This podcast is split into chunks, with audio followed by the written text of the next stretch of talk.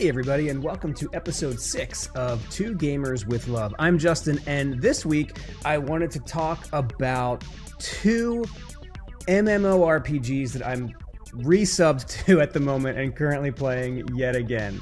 Um, it should be an interesting discussion. Um, kind of a short one this week, but it should be fun. Thanks for tuning in. Uh, let's get into it. This week's episode is the MMO.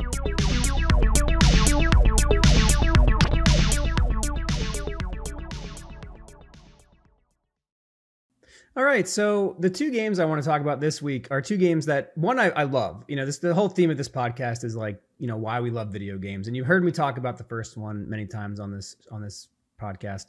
Um, the second one is one that I I play off and on, um, and I I wouldn't say that I love it because it's got some some flaws in my opinion, but it's still part of a series that I love. And so the two games I want to talk about this week are Final Fantasy XI and Final Fantasy XIV.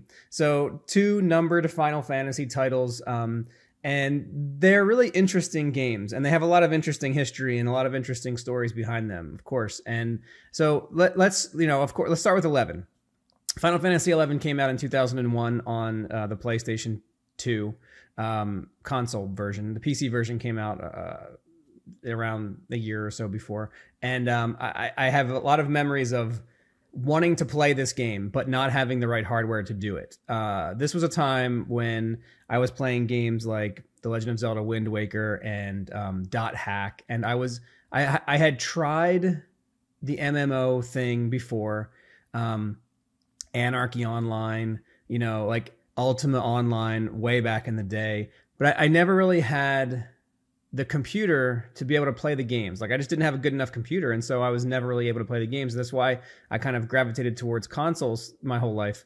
Um, but but lo and behold, here comes you know I, have played Final Fantasy 7, 8, 9, 10.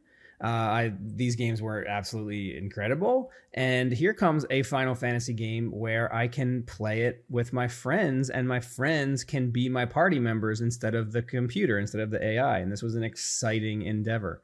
Um, so I pre-ordered two sets of the game, one for me, one for my brother, uh, on the PlayStation 2, and it came in this big, big box, this big, beautiful box, and um, it needed a big box because it came with an external hard drive for the PlayStation 2 that you needed to install to play the game. Um, so it was very much like kind of converting your PS2 into a PC in a lot of in, in a lot of ways.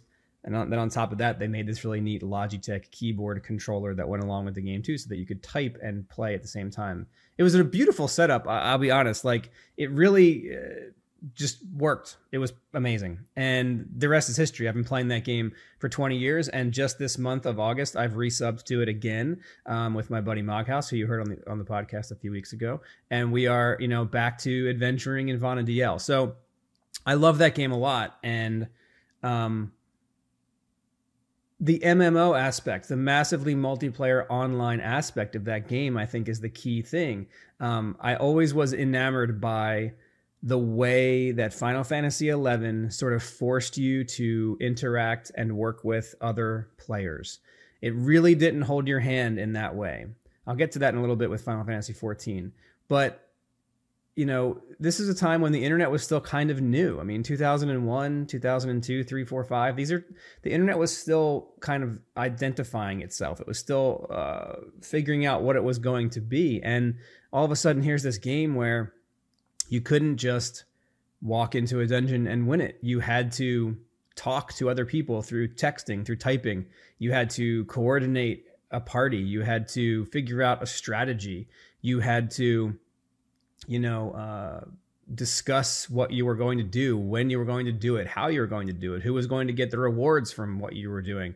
Uh, a lot went into that, you know, and um, what added to the flavor of that experience was the fact that the game was international, which was also very unique at the time. There were players from Germany, France, Japan, America, all over the place playing this game together and they built in this incredible auto translate feature where you could type in a word and push tab on your keyboard and it would bring up a list of you know things that you could say uh, to players in a different language. And it it created this really interesting uh, kind of exciting thing where you could adventure with your friends.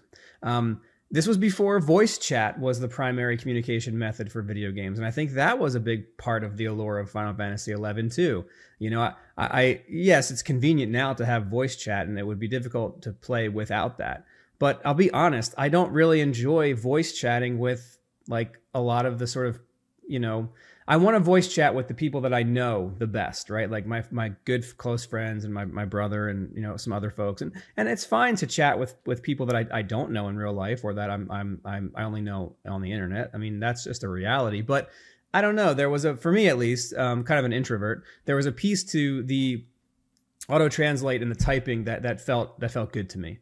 Um, so 11 did a lot of really interesting things, and then you know about half you know about 10 years ago or so, kind of about halfway through 11's life cycle, or maybe a little bit more than that, um, you know, Final Fantasy 14 came along, and it was kind of, if you know the story of Final Fantasy 14, it's an interesting one. You know, it's an, it's, it's a story of a failed game uh, being kind of reborn. Um, they literally destroyed the world um, and then rebooted that game. Um, I actually played 14 right from the get go. Uh, I thought 14 was going to be the next 11.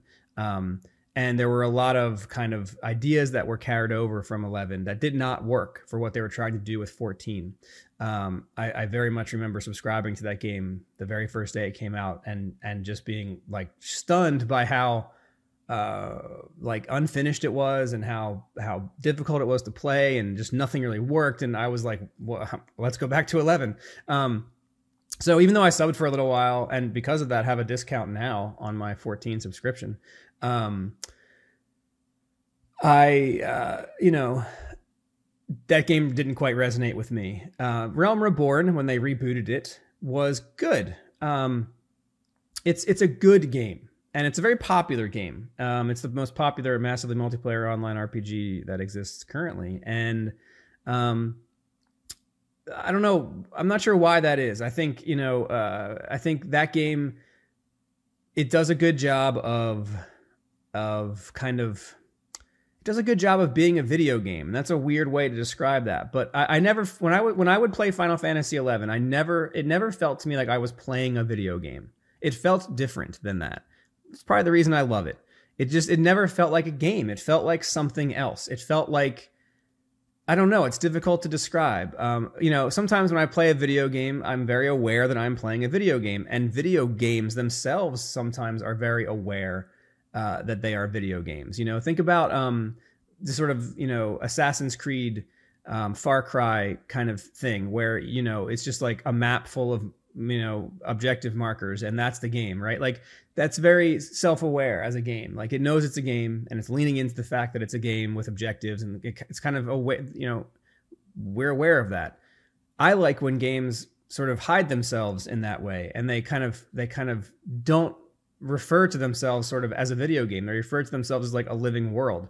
And 11 was just so good at that. Um, it got it got away from that a little bit in in sort of it's you know in the more recent versions of itself, but um, it still does that really really well. Whereas 14, like it's very clear to me that 14, you know, it's very aware of itself as a game. Like you know, um, the duty finder is a perfect example of that. The fact that you don't have to actually like go to the place where you want to fight the dungeon.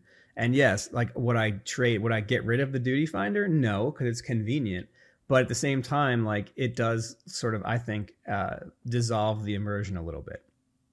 Anyway i'm resub to both of these at the moment and um, enjoying 11 a lot as i always do uh, 14 is is more of a challenge because the leveling is is difficult. The duty finder, you know, I, it frustrates me. So if you're not aware of how 14 works, one of the primary ways that you level up and you kind of play the game is to queue into what's called a duty finder, and it automatically pairs you with other players, uh, and then you go do a dungeon or a boss battle or something like that. Um, and you know, if you're a if you're a, a fighter job, if you're a DPS, a damage dealing job, then that duty finder queue is is very long a lot of the time. So like the other day, I was trying to you know level my I, just got the new expansion and I'm a Reaper now and I'm level 70. I'm trying to get to level 71, and you know I was in the duty finder for 24 minutes with with no dungeon happening, um, and that's always been a frustration of mine with that game.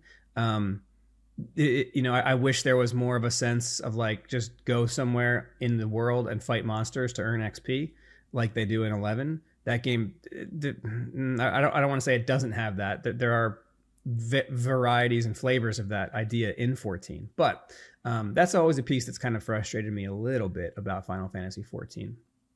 Um, and speaking of frustrations, I'll mention one that uh, I I have actually with Final Fantasy XI. It is not, certainly not a perfect game, uh, and I was frustrated this uh, right now because um, I don't know. It's been an interesting past few years for Final Fantasy XI. Uh, a very small dev team. They're doing the best that they can, and and you know they they are you know it's a labor of love for those folks. I think at this point, and I'm so glad the game even still exists. But I will say this, um, you know they've released things like a wardrobe that allows you to store more items in your inventory that gives you more inventory space for your gear and that's a that's a paid um, item. That's something that you have to pay extra for. Um, so you know i do that because inventory space is a, is a thing in that game and you know that game is all about gear and it's all about collecting gear and it's all about getting the gear that you want. And um, you know so inventory gets really messy very quickly. So having those extra inventory spaces is really, really, really important and convenient for me. So a couple months back, I bought those extra services and I put all my gear into those spaces. And then they recently had a free login campaign where if your account hadn't been subbed for a few months, you were able to come back to the game for free and kind of, you know, play it again. And of course, when you do that, you do not have access to your MOG wardrobes that you paid money for before. So you log in for free, and all of the gear that you need to play the game is unavailable to you because they are stuck in a paid uh, option space that you can't access. And that's very frustrating. And of course, what that led me to do is resub, and I guess that's the idea. But I don't know. If you're going to do a free login campaign, it's not really free if you can't play with the gear that you've earned. So, you know, stuff like that is frustrating to me on top of that, Final Fantasy XI is the most expensive monthly game that exists right now. For me to play that game with my extra storage space costs twenty five dollars a month. That's that's pretty that's pretty expensive uh, if by today's standards uh, for a twenty year old game. Um, but I'm going to continue to pay that fee because I love it and because I think that game is something special and it's worth that amount of money to me because it's because it is something really really special. Um, so Final Fantasy 11 and Final Fantasy 14. I'm kind of playing them both at the moment again. so thanks for listening on my little little rant about these two MMORPGs. I would love to hear your thoughts on MMOs. Do you play one? Or is there a particular one that you're into? There's a lot of really cool free ones that exist these days, like New World and Lost Ark. They're both they're both up there. Um, but you know, I'm always looking for the next Final Fantasy 11, and I don't think that's ever going to happen because that game is just I don't know, in my opinion, one of the most perfect and, and well crafted gaming experiences of all time. But um, you know, what are you playing? What what MMOs are you into? And you know, I'd love to hear your thoughts. So maybe post some questions or some comments, and uh, you know, let's uh, let's keep talking about this. Thank you so much for listening this week, and uh, as always, two gamers with love.